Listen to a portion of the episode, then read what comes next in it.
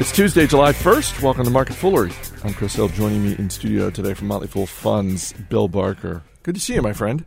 Thank you. Good to be back. We just finished, and by we I mean you and I and Heather Horton, who's behind the glass. We just finished about a 10 minute serious conversation centering largely around the movie My Big Fat Greek Wedding. And you know what? It's lost for all time. And for Is it? Was it not recorded? I don't think it was recorded. Oh, Heather, Heather's It's saying recorded. Heather's saying it was. If you recorded. really want to listen, Yeah, I don't think we're Chris putting. will send you the file. I don't think we're we're putting that. Send him some emails. Maybe he'll uh, do a little extra work today. Well, you know, it is Fourth of July week. It wasn't riveting, uh, you know. It was. It wasn't bad. It wasn't but, bad, know, and it was uh, as passionate as a lot of the conversations we have. if your life room. revolves around my big fat Greek wedding, you might find value in it. Otherwise, not. Uh, it was a pretty serious conversation about movies, but this is a podcast about business and investing. So we're going to talk about GoPro when it's in its very short life as a public company. Uh, apparently, all the stock does is go up. Uh, we're going to talk about the end of at least one investing craze. But let's start in the world of automotive. General Motors retail sales in June were up 2% year over year. Uh, here's a quote from uh, Kurt McNeil, GM's VP of Sales Operations here in the U.S. June was the third very strong month in a row for General Motors, with every brand up on a selling day adjusted basis, referring to the fact that there were two fewer selling days in this June as compared to June 2013. And that's why the stock is up today because of the. I'm assuming that's why the stock uh, is up today because the other big news for GM is yet another recall. This time, eight and a half million vehicles, which now, if you're counting at home, GM has recalled 29 million vehicles in the first six months of 2014. I say if people are at home counting up to 29 million, they need to get a life. Yeah. That's my first comment. 29 million vehicles in six months. Yes. By comparison, in the years 2011 through 2013, General Motors sold 22 million vehicles. So, my first question is what the hell is wrong with this company? And my second question is how is this stock not going to zero? Aha. And this comes back to what you will have heard, uh, have, have heard in the past, is is my theory on the key to life, right? And what is that? Low expectations? To have an easy act to follow. Easy act fun. Who has an easier act to follow than GM? I in the world of publicly traded, well known companies in the U.S., uh, I can't think I of mean, somebody, somebody has Maybe. an easier act to follow. But GM has, and this is proven, of course, by the headlines which keep keep coming out about their past, which is, oh, we built not only cars that needed to be need to be recalled, um, and and there may have been, you know, any number of levels of the previous executive uh, chain of command that blew the supervision of that and or hid uh, and or ignored uh, evidence about that.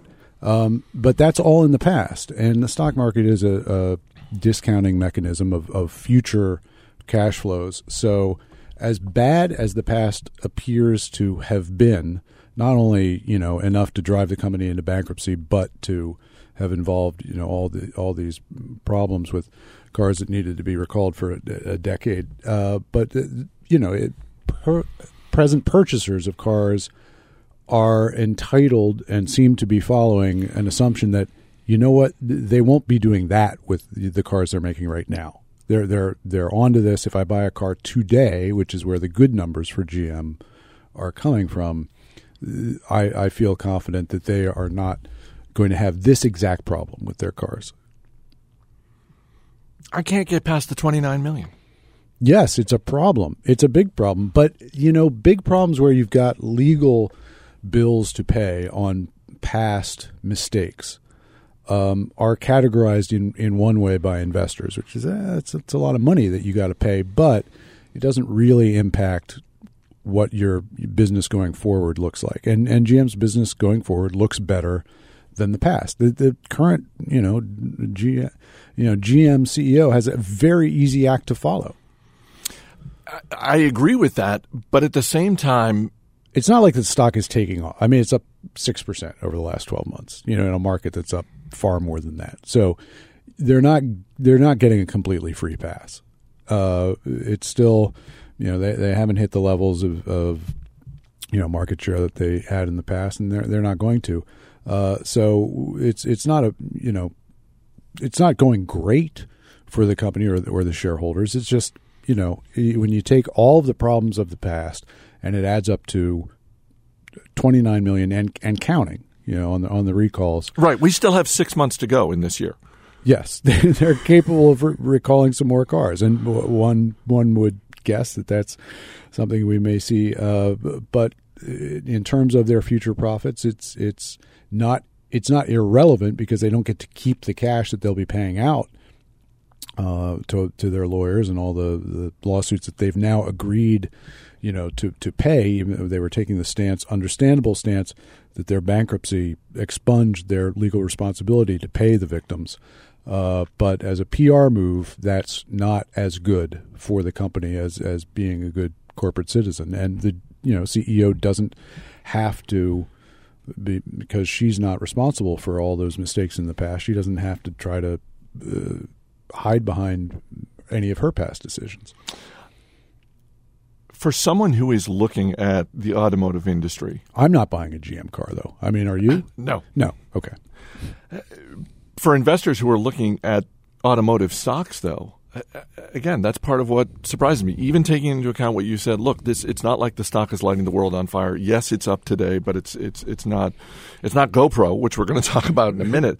But at the same time, I, I guess I'm wondering about maybe even institutional investors who are thinking, well, they, yeah, I'm going to put my money into GM as opposed to Ford or a, you know, I mean, it must just come down at the end of the day to valuation, because if you think that the future of the automotive industry in the United States looks a heck of a lot more like Tesla Motors model and what that business is trying to pursue, even if you think that, maybe you're looking at Tesla and saying, I can't justify the valuation of that stock relative to this incredibly cheap General Motors stock. Well, and uh, General Motors' story is not confined to what American tastes are going to be. It's, it, like other things. Uh, American and, and Monster Brands uh, is capable of and has enjoyed uh, success in China, and which is less of a uh, near future Tesla market, I think, than than the U.S. So, you know, GM's ability, it's it's it's a known entity, and it, it does have success in China, and, and that's part of uh, what its its continued success is likely to look like. Later this summer, our colleague Joe Magyer will be back at Fool HQ. Yes. So, so, Uncle Joe will be in the studio, and I've already told him well, we're we're going to talk about General Motors because more so than any analyst at this company, Joe was the one making the recommendation on GM stock years ago. So I'm I'm just curious what he's thinking as he watches the big board hit 29 million. And you know what? It'll be interesting to see between now and the time Joe is in the studio. I'm going to go out on a limb and say they're going to top 30 million between now and I think it's I think he's here in a month. Ooh. That's a pretty safe bet, don't you think? That they're going to come up with yet another recall within the next 30 days? Yes. I'll I'll bet against. I'll bet against. Coffee? Coffee, sure. All right. You can follow us on Twitter at Market Foolery is our handle. Uh, got a tweet from Austin Lieberman in response to our conversation last week about GoPro. He wrote, "You guys have GoPro all wrong. They have plenty of competition from Sony, Contour, etc., and they are the top-notch brand in the market." This stock has been trading for 4 days and it has already doubled. It is up more than 18% today. It went public at 24. It is now trading north of $48 a share. Even if Austin Lieberman is 100% correct that this is the top-notch brand, is this as crazy as it seems or what does this say to you that this stock has doubled in less than 4 days of trading? Uh, it's it's a little bit of a, a threat. First, let me let me give you the the bull argument, which is it's a very uh, fast growing company, which is making a product which seems to delight uh, not only Austin, uh, presumably, but many others, and it is changing the way they enjoy their sports and and their extreme. Um, their ability to capture, uh, you know, underwater and extreme sports, uh, you know, while they're doing them. So the the company has added to people's lives, which is great, and they are able to sell product because of that, and they will continue to attract competition uh, if if there is a huge market for this type of, of thing. And I think that's what people need to look at. Are electronics, you know, video electronics and other types, things which over time increase in price? No, they come down in price. You know, whatever computer you have now is far better than the one you had two or three years ago and cheaper uh, and is far, far, far better than the one you had 10 years ago and, and much cheaper. Uh, and, and that's just the nature and the wonderful part of the nature of, of the electronic industry. So when you're looking at the, the past for GoPro and how fast it has ramped up to nearly a billion in annual sales, just keep in mind that it is going to have to keep cutting prices and that is going to affect margins and it can continue to be the, the brand leader, uh, but that doesn't necessarily translate and is unlikely to translate into exponential growth over the next three or four years, the way it has enjoyed in the last three or four. And Brian Hinman uh, made the point on the Motley Fool Money radio show this weekend when we were talking about GoPro. He made the point about part of the bull case being the bet on GoPro being able to successfully transition from being a hardware company, which it very much is right now, to being a media company, which it is aiming to be at some point in the future. When you look at it that way, and the overall market cap and that sort of thing, well, then maybe this kind of explosive run up is not that crazy. And yet, just as we saw with Facebook when they first went public, and the big question around Facebook as a public company was are they going to be able to monetize mobile? And Facebook, I would say, within six months of being a public company, not only answered that question, but was very definitive that yes, we're going to be able to do this and we're going to continually grow it. I think GoPro probably needs to answer that question pretty quickly, at least to justify this kind of thing. Yes, and uh, uh look, they don't need to change their business plan to justify a temporary stock price, and shouldn't, right? I mean, if if the stock market is imposing expectations and deadlines on the company through its trading of the stock. It would be unfortunate if the company uh, changes its business plan in order to satisfy people who are unlikely to own the stock for the long term. So I hope that whatever they are doing is not in any way changed by four days of, of trading. And and if the answer is you know, I'm I'm sorry, but that's not what you want to hear. Is not something that we can tell you. Then you know, yes, that that is something which should come up uh, on their next quarterly call, and I, I hope they're you know responsible about giving investors what what their vision is and what their you know chances are and what the challenges of doing that are.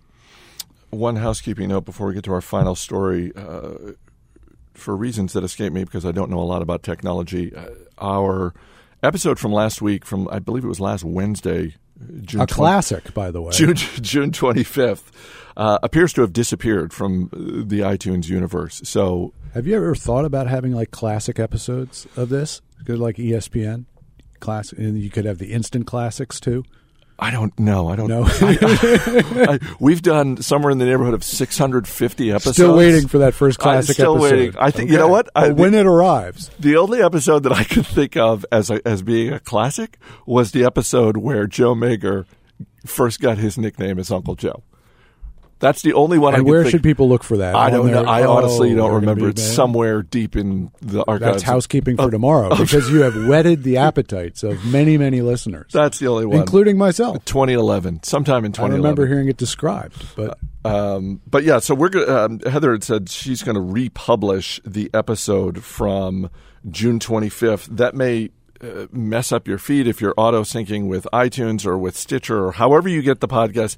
If for some reason you missed the episode from June 25th, well, now you're going to get it.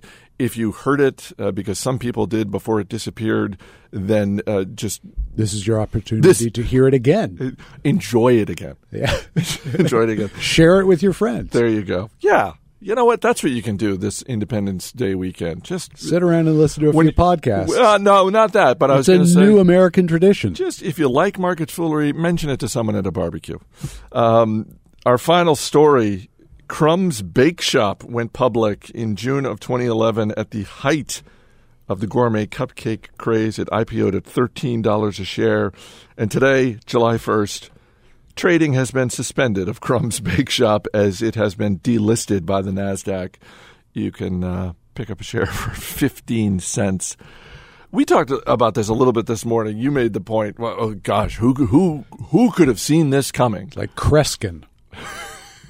And Boy, yet, that's Dave. Do you even know about uh, Kreskin? The amazing Kreskin? Amazing Kreskin. The amazing Kreskin. Yeah. Sure. Yeah. Um, uh, so there, yes, there were those jokes at the time. I'm sure we probably made them on market foolery, and yet there are things that come up uh, where things look like a fad, they look like a craze, and they actually aren't. They have uh, sustaining power. They're a trend rather They're- than a fad. They are a trend rather than a fad. And I'm just curious was there anything in particular about the cupcake craze that made you think legitimately, no, no, no, really, this is going to be a fad and not a trend?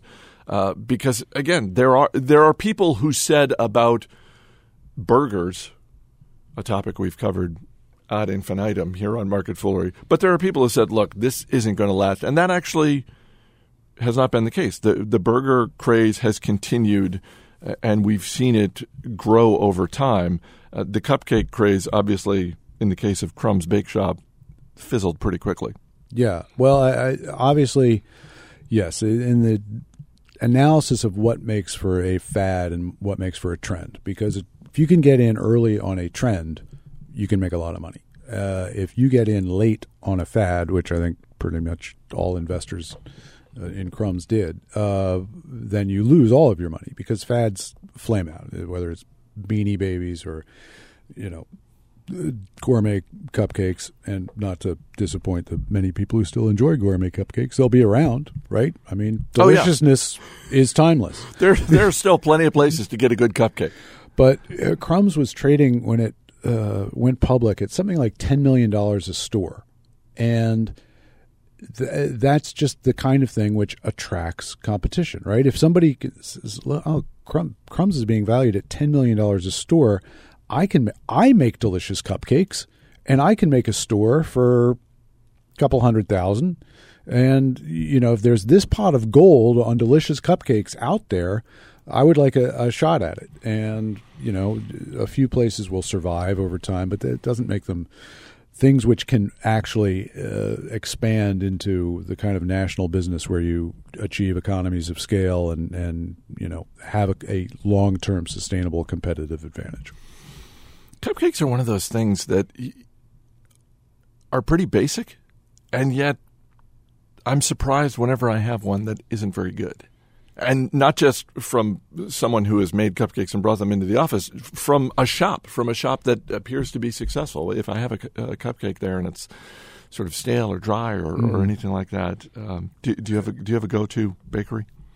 No, No, no, You need- not a, a, a bakery. I don't know, just a place where it's like I'm gonna I'm gonna pick up some. Here, some- here's I mean, but it's one thing to keep in mind is all right. McDonald's. I, I, I raised this in a, a dueling fools uh, debate a long time ago. McDonald's sell a lot of hamburgers. Everybody in the world, everybody in the world, is capable of making a better hamburger than McDonald's. I've never been served at somebody's house or you know at, at a I've that I've ever had a hamburger that was not substantially better than and and not to badmouth McDonald's. They just don't serve a they don't attempt to serve a good delicious hamburger. I guess now they've got Angus, but they they're actually attempting to do a little, little bit higher end stuff. Uh, but you can make a lot of money on mediocrity, as as McDonald's has, and I say this as a somebody who's a big fan of their fries. But uh, you know, going for this high end thing, as the various cupcakes was this this is not something that that people will come back to and buy day after day after day. It's it's too rich for one thing. You get to the point almost immediately where you've stood in line, as people do at Georgetown Cupcakes, and paid whatever it is five dollars for a cupcake or something. Say, well, that was kind of crazy, you know.